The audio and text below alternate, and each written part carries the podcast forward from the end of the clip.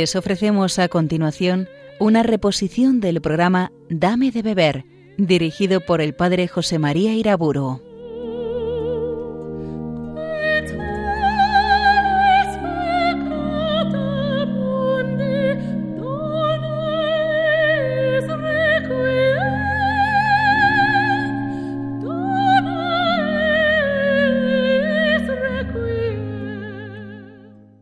Nombre del Padre, del Hijo y del Espíritu Santo.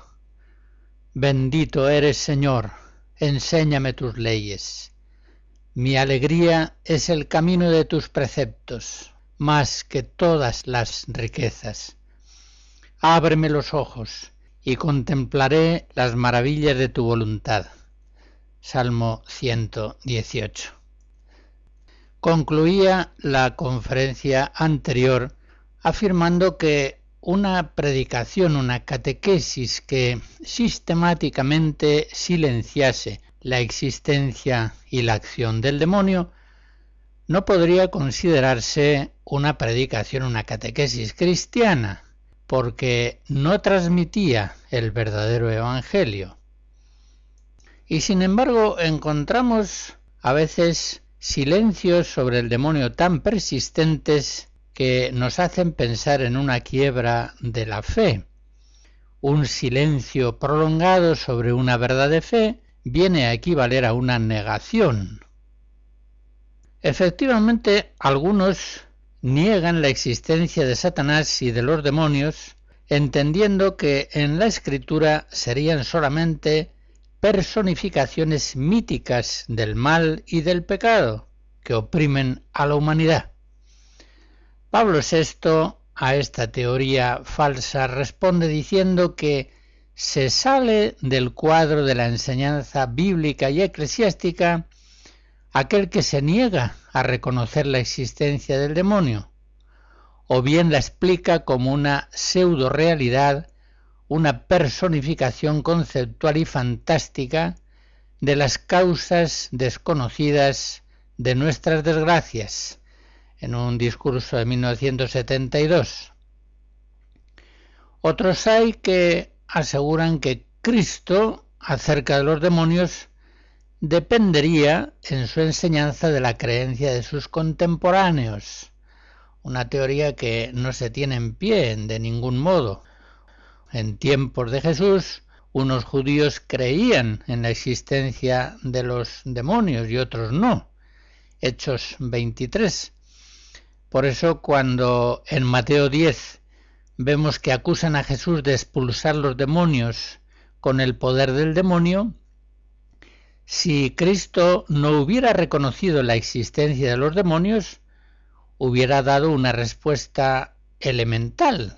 Los demonios no existen. La acusación que ustedes me hacen no tiene sentido. Y sin embargo Jesús responde que si él y los suyos arrojan los demonios, eso significa que el poder del reino de Dios ha entrado con él en el mundo. Otros hay que estiman que ciertas representaciones del diablo son ingenuas, son ridículas, y deducen de ello que la fe en Satanás corresponde a un estadio religioso primitivo, o infantil. A esto hay que responder que los artistas cristianos no hicieron sino plasmar en piedra o en lienzo aquellas figuras del diablo, serpiente, dragón o bestia, que venían dadas en los mismos textos de la Sagrada Escritura, inspirados por Dios, y que ni ellos, los artistas, ni el pueblo cristiano, no confundían el signo con la realidad significada. Los antiguos tenían facilidad para captar el lenguaje de los símbolos. No eran en esto tan analfabetos como el hombre moderno. Los antiguos conocían la fe de la Iglesia habían recibido un catecismo sencillo y suficiente, por el cual sabían que los demonios eran ángeles caídos, por tanto eran espíritus, que no tenían cuerpo, no tenían pezuñas, no tenían cuernos ni cola, sino que todos esos elementos y otros semejantes eran simplemente una forma simbólica de expresar la maldad de estas criaturas demoníacas. Por lo demás, los padres de la Iglesia enseñaron siempre una amplia doctrina demonológica. Concretamente, ya en la espiritualidad monástica primera se desarrolla toda una teología y una espiritualidad en torno a los demonios.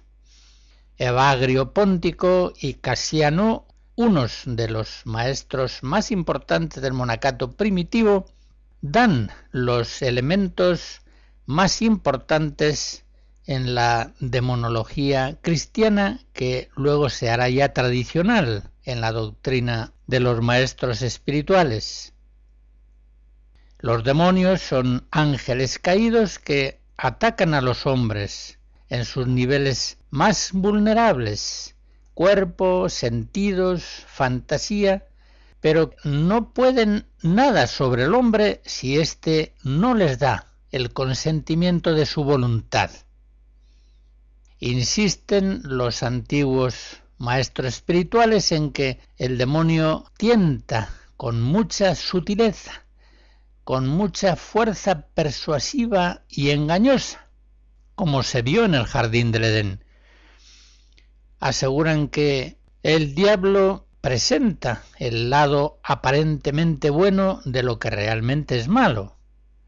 E incluso el demonio cita a veces textos bíblicos para inclinar al mal, como hizo en el desierto contra Cristo. El cristiano, por tanto, como dice el apóstol Pablo en Efesos 6, debe resistir la acción maligna del demonio con la armadura de Dios y muy especialmente con la palabra divina, la oración y el ayuno. Como dice San Jerónimo, Jesús mismo, nuestro jefe, tiene una espada y avanza siempre delante de nosotros y vence a los adversarios. Él es nuestro jefe. Luchando Él, vencemos nosotros. El magisterio de la Iglesia ha afirmado reiteradas veces la existencia de los demonios. Dios es el creador de todos los seres visibles e invisibles Concretamente en el concilio cuarto de Letrán, 1215, se afirma que Dios es el principio único de todo cuanto existe. Por tanto, el diablo y los demás demonios, por Dios ciertamente fueron creados, pero fueron creados buenos por naturaleza. Ellos por sí mismos se hicieron malos. Esta misma doctrina de la fe católica la encontramos también en el Catecismo actual de la Iglesia, concretamente en el número 2851. La Iglesia entendió siempre la redención de Cristo ante todo como una liberación del poder del demonio y también del poder del pecado y de la muerte y así lo afirma en innumerables concilios y documentos. El Vaticano II, modernamente, en la et Spes 37, enseña lo que ya recordábamos en la conferencia anterior, como a través de toda la historia humana existe una dura batalla contra el poder de las tinieblas, que iniciada en los orígenes del mundo durará como dice el Señor, hasta el día final. Y por eso, añade el concilio, esta vez en Lumen Gentium 48, es necesario revestirse de la armadura de Dios para permanecer firmes contra las asechanzas del diablo. Esta es la fe de la Iglesia proclamada en el Vaticano II una vez más. Esta es también la enseñanza secular de la liturgia de la Iglesia. Concretamente en los sacramentarios del bautismo, ya en sus fórmulas más antiguas, se incluye siempre la renuncia a Satanás y ciertas formas de exorcismos. Es una renuncia a Satanás que todo el pueblo cristiano renueva cada año en la vigilia pascual. Hay que concluir, por tanto, como lo hacía Pablo VI, que aquel que niega la existencia y la acción del demonio se sale del cuadro de la enseñanza bíblica y eclesiástica. Es una afirmación que la hizo en un discurso de 1972 y que Juan Pablo II la reitera en 1986 un silenciamiento sistemático en la predicación y en la catequesis de la existencia y de la acción del demonio sitúa la enseñanza cristiana al margen y en contra del Evangelio. No guarda fidelidad a la revelación que en la plenitud de los tiempos nos da Dios por Cristo en los santos Evangelios segunda serie de fragmentos de la Misa de la Coronación de Mozart.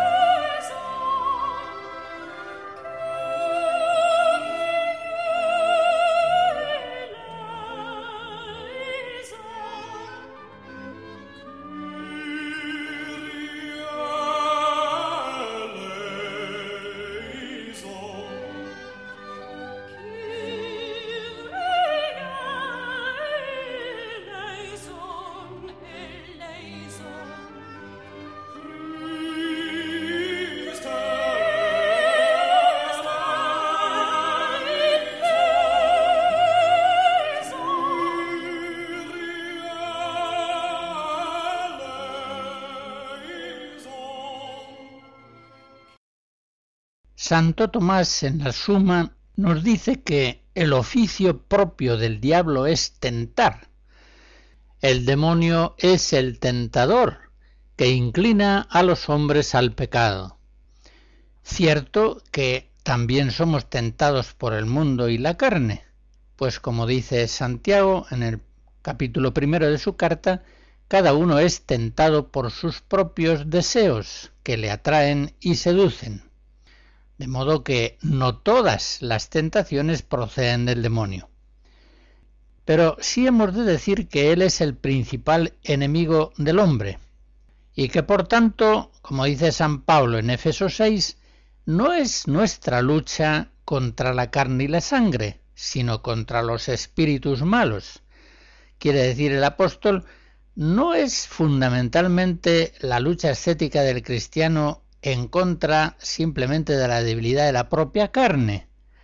No plantea la lucha espiritual como puede hacerlo un estoico, un cínico, un epicúreo.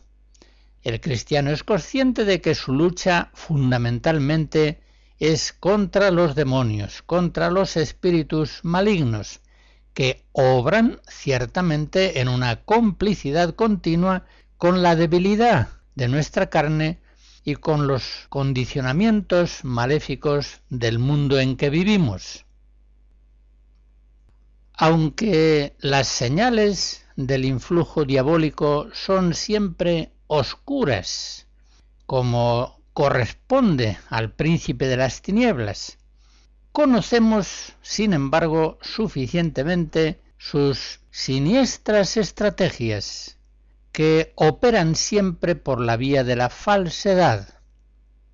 El demonio influye convicciones absurdas, en formas a veces obsesivas, por ejemplo, me voy a condenar. Infunde ideas falsas, persistentes, que a veces no tienen origen en el temperamento, en la forma de ser de la persona. Ataca siempre por la vía del engaño, de la falsificación de la verdad, de la desfiguración del Evangelio. Por eso es indudable que los profesores de filosofía, teología, ciencia bíblica o moral que enseñan en contra de la doctrina de la Iglesia ciertamente son los principales colaboradores del demonio. Veamos, por ejemplo, un texto de Santa Teresa en el que describe una tentación contra la humildad y vemos los elementos típicos de la tentación diabólica. Dice así, Esta era una humildad falsa que el demonio inventaba para desasosegarme y probar si puede traer el alma a desesperación. Se ve claro que es cosa diabólica en la inquietud y desasosiego con que comienza, y en el alboroto que da en el alma todo el tiempo que dura, y en la oscuridad y aflicción que en ella pone, en la sequedad y mala disposición para la oración o para cualquier cosa buena. Parece como que ahoga el alma y ata el cuerpo para que de nada aproveche. Esto lo escribe en el capítulo 30 de la vida. Estamos siempre en términos de inquietud, oscuridad, desasosiego, alboroto interior, sequedad, pero sobre todo falsedad impugnación de la verdad, de la verdad natural, de la verdad católica. Como decía Jesucristo en Juan 8, el demonio cuando habla la mentira habla de lo suyo propio, porque él es mentiroso y padre de la mentira. Es importante en la vida espiritual iluminar en Cristo esos fondos oscuros del alma donde actúan las tentaciones del maligno. Santa Teresa decía en ese mismo lugar de vida 30, tengo yo tanta experiencia de que es cosa del demonio que como ya ve que le entiendo, no me atormenta tantas veces como solía. De todos modos, recordemos la exhortación del apóstol Pedro, en la primera carta capítulo quinto, estad alerta y vigilantes, que vuestro adversario el diablo, como león rugiente, anda rondando y busca a quien devorar. Habéis de resistirle firmes en la fe. Los maestros espirituales cristianos nos han enseñado que nada puede el demonio sobre el hombre si éste no le cede sus principales potencias espirituales, el entendimiento y la voluntad. Y es importante en esto conocer que Dios puede obrar en la sustancia del alma inmediatamente, o también a veces mediatamente, con ideas, sentimientos, palabras interiores. Pero el demonio solamente puede obrar en el alma en forma mediata, puede actuar sobre el hombre induciendo en él sentimientos, imágenes, dudas, convicciones falsas, iluminaciones engañosas, pero sin la complicidad de las potencias espirituales del hombre, el alma misma permanece para el diablo inaccesible. Él ataca los sentidos, la imaginación. Así, por ejemplo, en el Cántico 16, San Juan de la Cruz dice que hasta en personas de gran virtud se aprovecha el demonio de los apetitos sensitivos. Y cuando con esto no puede, representa la imaginación muchas variedades y a veces levanta en la parte sensitiva muchos movimientos y otras molestias que causa así espirituales como sensitivas, de las cuales no está en mano del alma poderse librar hasta que el Señor envía su ángel y los libra.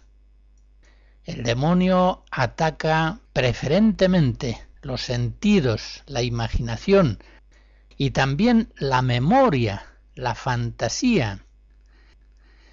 Sigue diciendo San Juan de la Cruz, esta vez en el libro tercero de la subida, capítulo 10, que la acción del diablo puede representar en la memoria y fantasía muchas noticias y formas falsas que parezcan verdaderas y buenas, porque como se transfigura en ángel de luz, 2 Corintios 11, le parece al alma luz, y también en las noticias verdaderas, las que son de parte de Dios, puede tentar al alma de muchas maneras, induciéndole a caer en gula espiritual y otros daños, y para hacer esto mejor suele él sugerir y poner gusto y sabor en el sentido acerca de las mismas cosas de Dios, para que el alma, encandilada en aquel sabor, se vaya cegando con aquel gusto y poniendo los ojos más en el sabor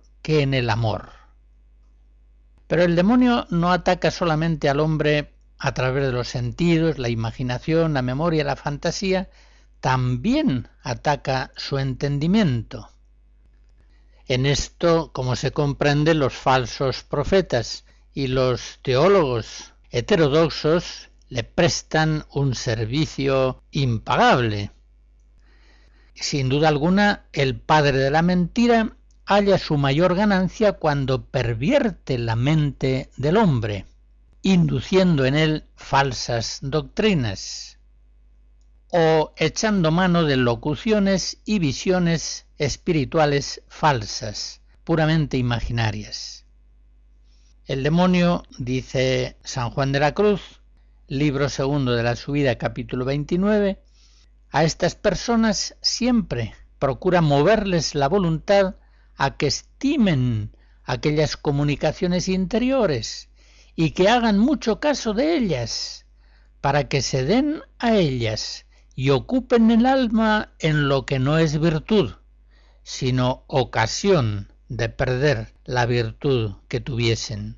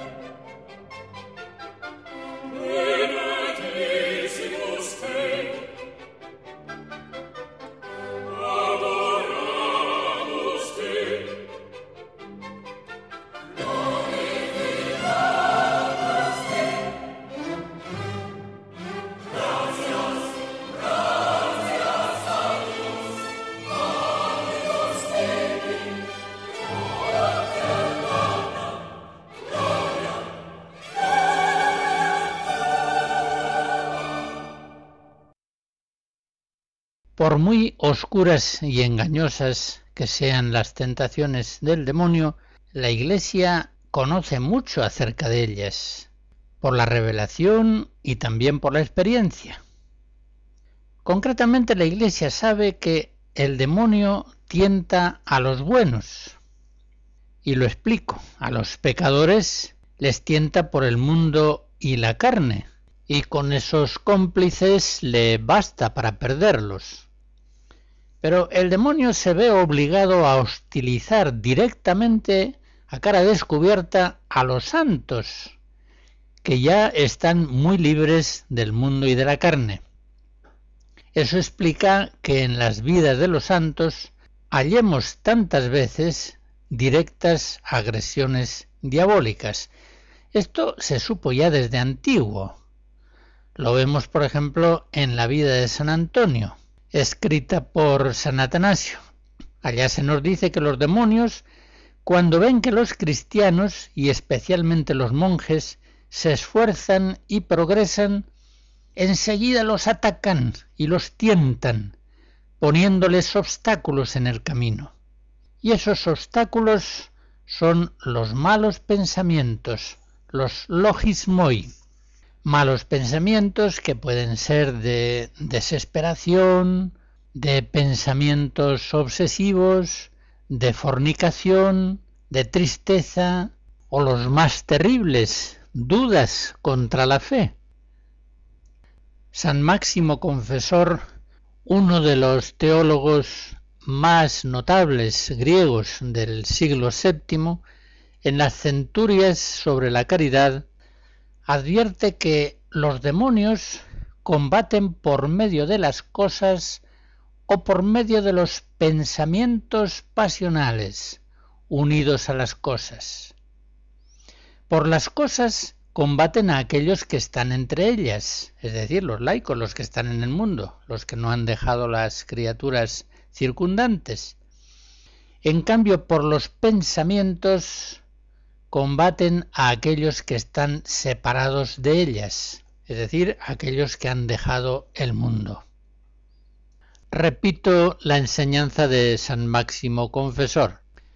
Los demonios combaten por medio de las cosas o por medio de los pensamientos. Por las cosas combaten a aquellos que están entre ellas, por los pensamientos a aquellos que están separados de ellas. Por eso decía antes yo esa enseñanza tradicional de que el demonio tienta a los buenos.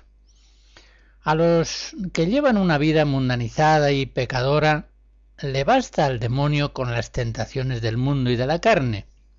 Pero, en cambio, a aquellos que por una vida de virtud han superado la carne mortificándola en sus malas inclinaciones y viven libres del mundo, a esos el demonio se ve obligado a tentarles directamente. Lo vemos, como antes decía, muy frecuentemente en la vida de los santos. Santa Teresa de Jesús, en vida 31, confesaba que son tantas las veces que estos malditos me atormentan y es tan poco el miedo que les tengo al ver que no se pueden menear si el Señor no les da licencia, que me cansaría si las dijese.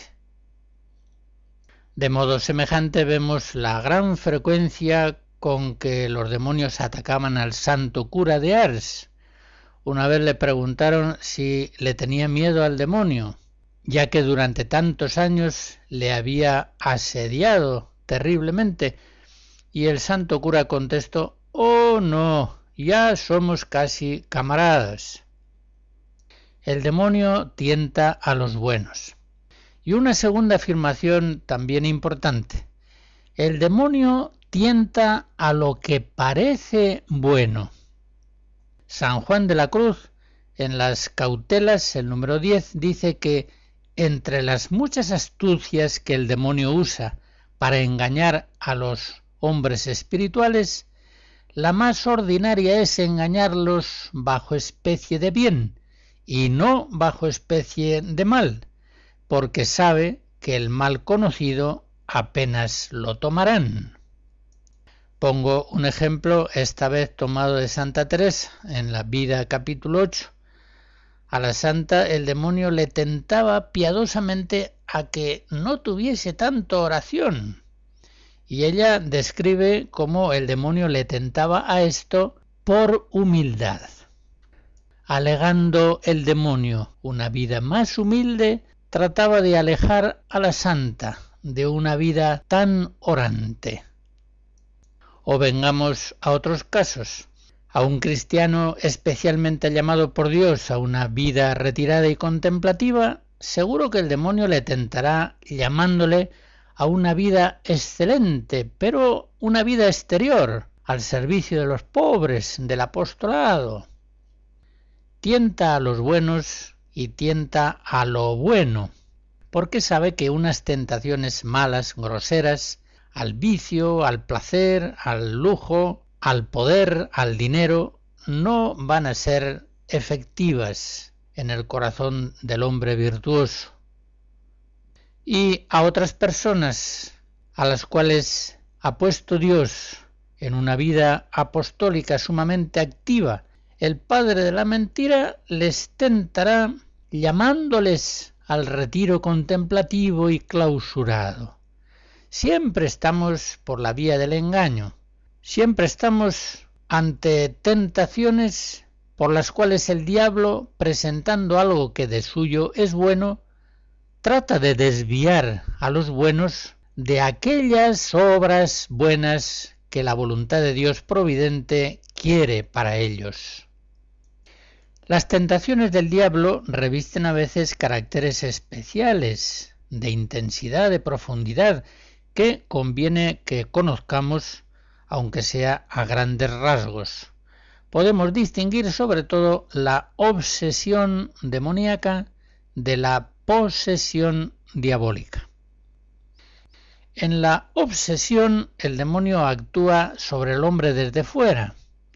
Aquí la palabra obsesión tiene el sentido latino de asedio.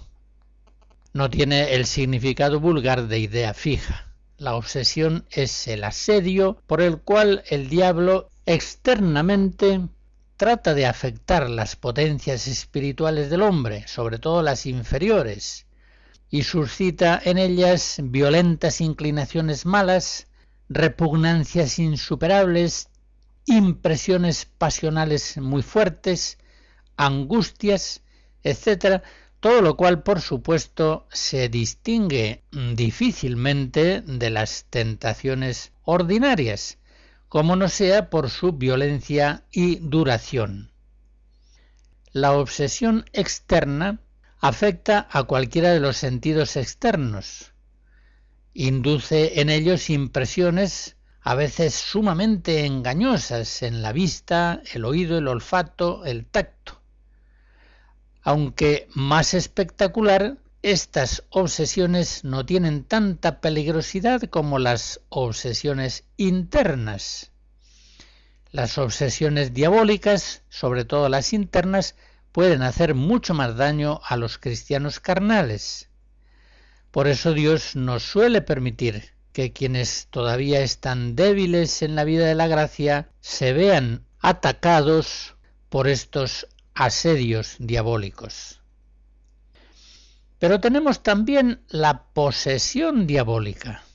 En ella el demonio entra en la víctima y la mueve despóticamente desde dentro.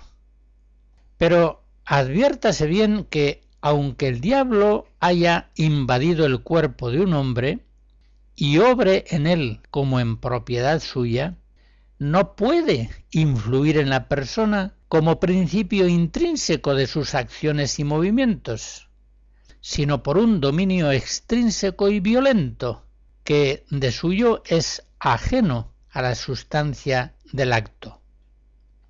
Quiero decir con esto que la posesión diabólica afecta al cuerpo, pero el alma no es invadida, conserva la libertad y si se mantiene unida a Dios, puede estar en gracia durante la misma posesión. Conocemos datos históricos de hombres virtuosos en los que permitió Dios durante un tiempo que se diera una posesión diabólica real. Sí es cierto en todo caso, y así lo aseguran exorcistas experimentados, que muchos casos de posesión diabólica han venido precedidos de una vida de pecados graves y también de experiencias espiritistas de incursiones en la magia y de otras perversiones supersticiosas que la Iglesia y ya la misma Biblia desde antiguo prohíbe tajantemente. Ya sabemos que para muchos cristianos modernos la posesión diabólica no existe, sino que la atribuyen simplemente a trastornos psicológicos. Sin embargo, este convencimiento es inconciliable con la revelación en la Escritura, concretamente con lo que el Evangelio nos muestra en la vida y en la enseñanza de Jesús. Hoy cualquier exégeta ha de reconocer que los relatos de expulsión de demonios pertenecen al fondo más antiguo de la tradición evangélica. Jesús tiene conciencia de haber sido enviado a destruir el poder del demonio y de sus ángeles, ya que en él está presente el reino de Dios en la humanidad. Así lo expresa, por ejemplo, en Mateo 12. La curación de endemoniados es, por tanto, un aspecto esencial de los relatos evangélicos. Significativamente los demonios vienen echados con el poder de Dios y no como en los actos mágicos mediante un conjuro dirigido a un espíritu ni acudiendo al recurso de medios materiales. El mismo Cristo, expulsa a los demonios en virtud simplemente de su palabra, de la expresión de su voluntad. Y el mismo Cristo entiende, por ejemplo lo vemos en Mateo 12, que su poder de echar los demonios es una señal clara de que ha llegado por fin entre los hombres el reino de Dios en su plena potencia una persona que negase la realidad de las posesiones diabólicas, al menos en algunos casos, se opondría directamente a la fe católica. Juan Pablo II, en un discurso de 1986, afirmaba que no resulta siempre fácil discernir lo que hay de preternatural en estos casos, ni la Iglesia condesciende o secunda fácilmente la tendencia a atribuir muchos hechos e intervenciones directas al demonio. Pero en principio no se puede negar que en su afán de dañar y conducir al mal, Satanás puede llegar a esta extrema manifestación de su superioridad, es decir, de su poder sobre los hombres. El Catecismo de la Iglesia Católica en el número 1673 habla de los exorcismos y nos dice que Jesús los practicó y de él tiene la Iglesia el poder y el oficio de exorcizar. El Catecismo pues reconoce que la Iglesia tiene poder espiritual de Cristo y tiene también oficio para practicar exorcismos que expulsen el demonio de aquellos hombres que haya llegado a poseer. Y sigue diciendo el catecismo, en ese mismo lugar, el exorcismo solemne, llamado gran exorcismo, sólo puede ser practicado por un sacerdote y con el permiso del obispo. El exorcismo intenta expulsar a los demonios, o liberar del dominio demoníaco gracias a la autoridad espiritual que Jesús ha confiado a su iglesia. Efectivamente, en Mateo 10 leemos Jesús, llamando a sus doce discípulos, les dio poder sobre los espíritus impuros para arrojarlos, para expulsarlos de los hombres. Y la Iglesia hoy, evidentemente, como heredera del poder de los apóstoles, sigue teniendo esa potestad espiritual de exorcizar de los hombres a los demonios.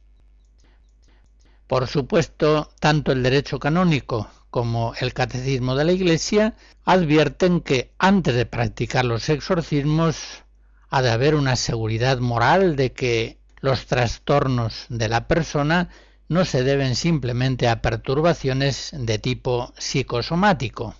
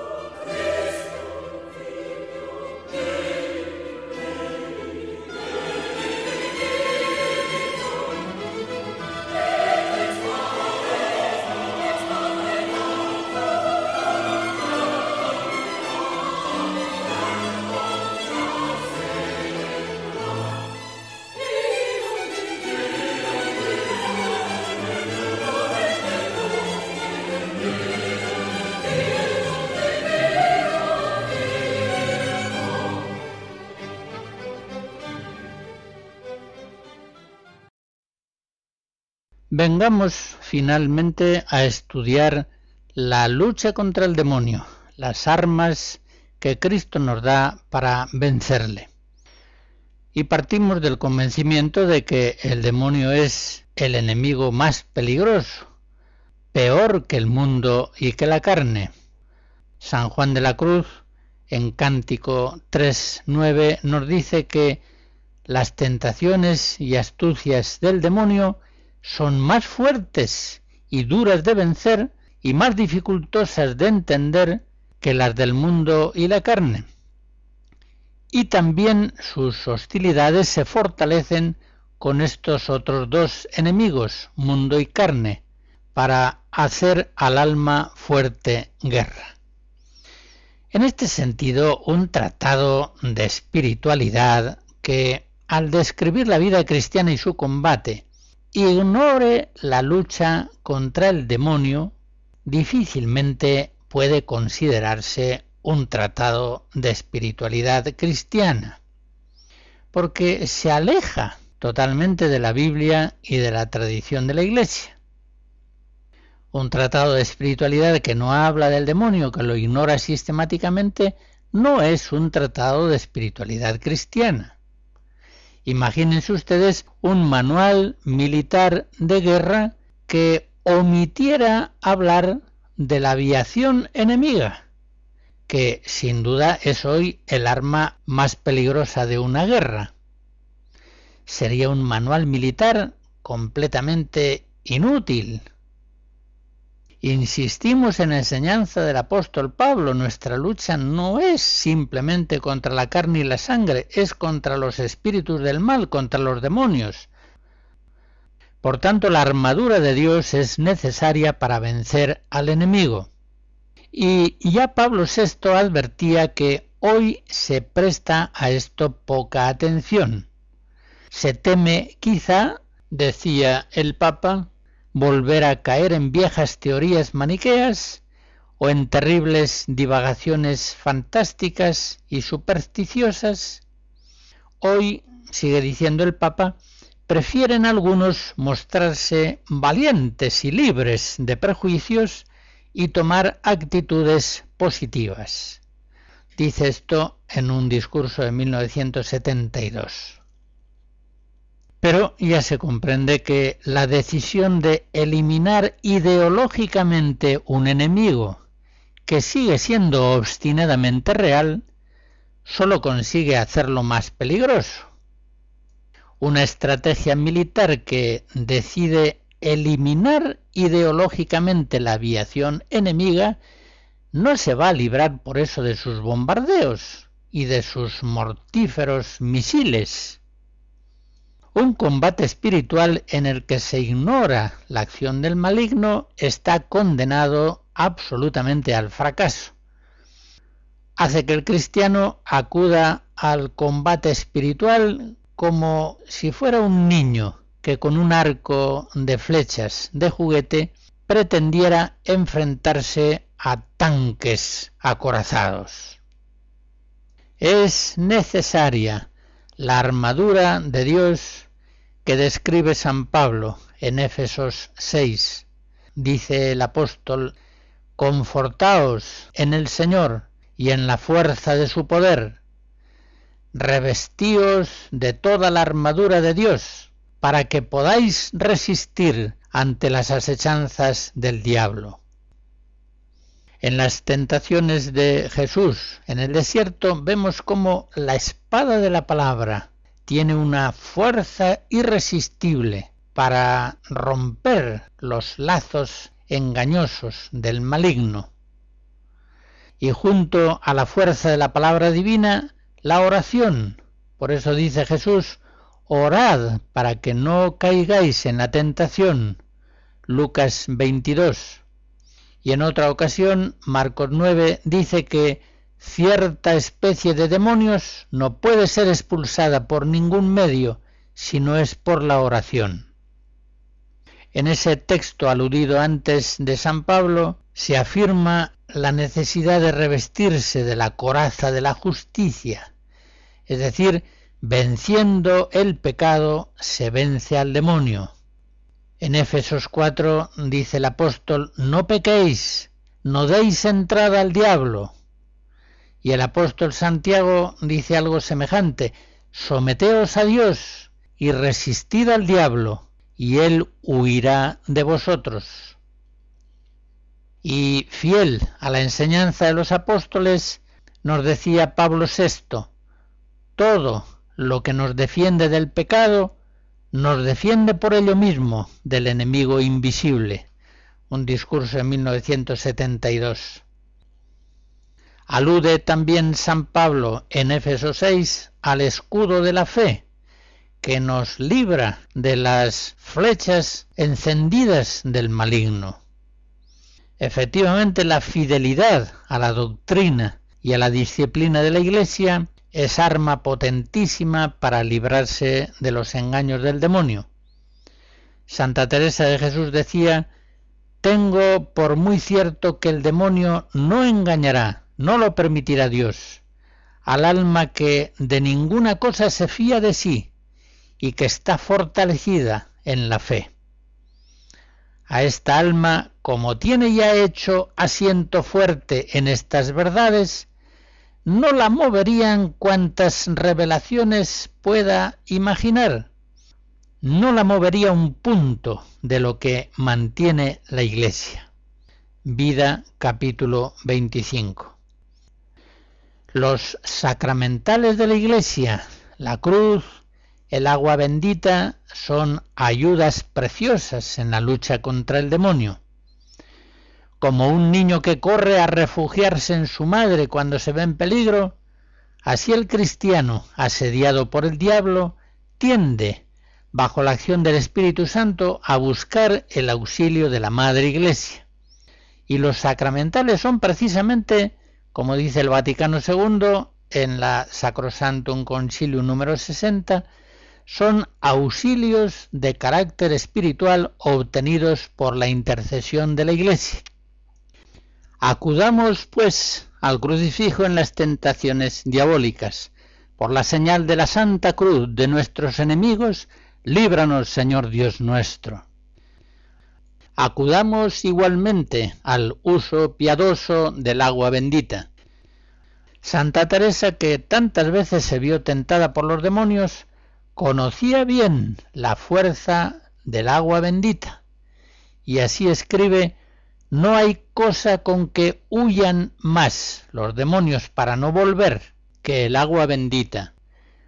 De la cruz también huyen, pero vuelven. Debe ser grande sigue diciendo Santa Teresa, la virtud del agua bendita. Para mí es particular y muy conocida consolación que siente mi alma cuando la tomo. Y añade en ese mismo texto algo muy propio de ella. Dice, considero yo qué gran cosa es todo lo que está ordenado por la Iglesia. Vida capítulo 31. Cristo nos manda, no se turbe vuestro corazón, ni tengáis miedo. Juan 14. Él venció al demonio y nos dio a nosotros por su gracia fuerza espiritual para vencerle. El demonio es pues una fiera encadenada que no puede dañar al cristiano si éste culpablemente no se le acerca y se le entrega.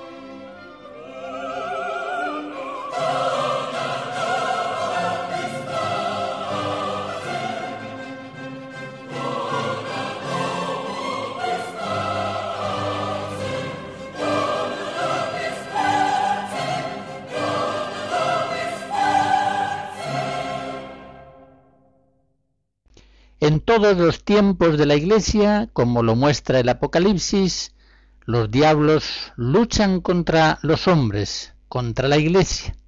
Pero como nos dicen los papas, en los tiempos modernos este combate se ha hecho más fuerte que nunca. De ello hablaremos, Dios mediante, en la próxima conferencia que tratará sobre el mundo en cuanto enemigo del reino de Cristo. La bendición de Dios Todopoderoso, Padre, Hijo y Espíritu Santo, descienda sobre ustedes y les guarde siempre. Amén.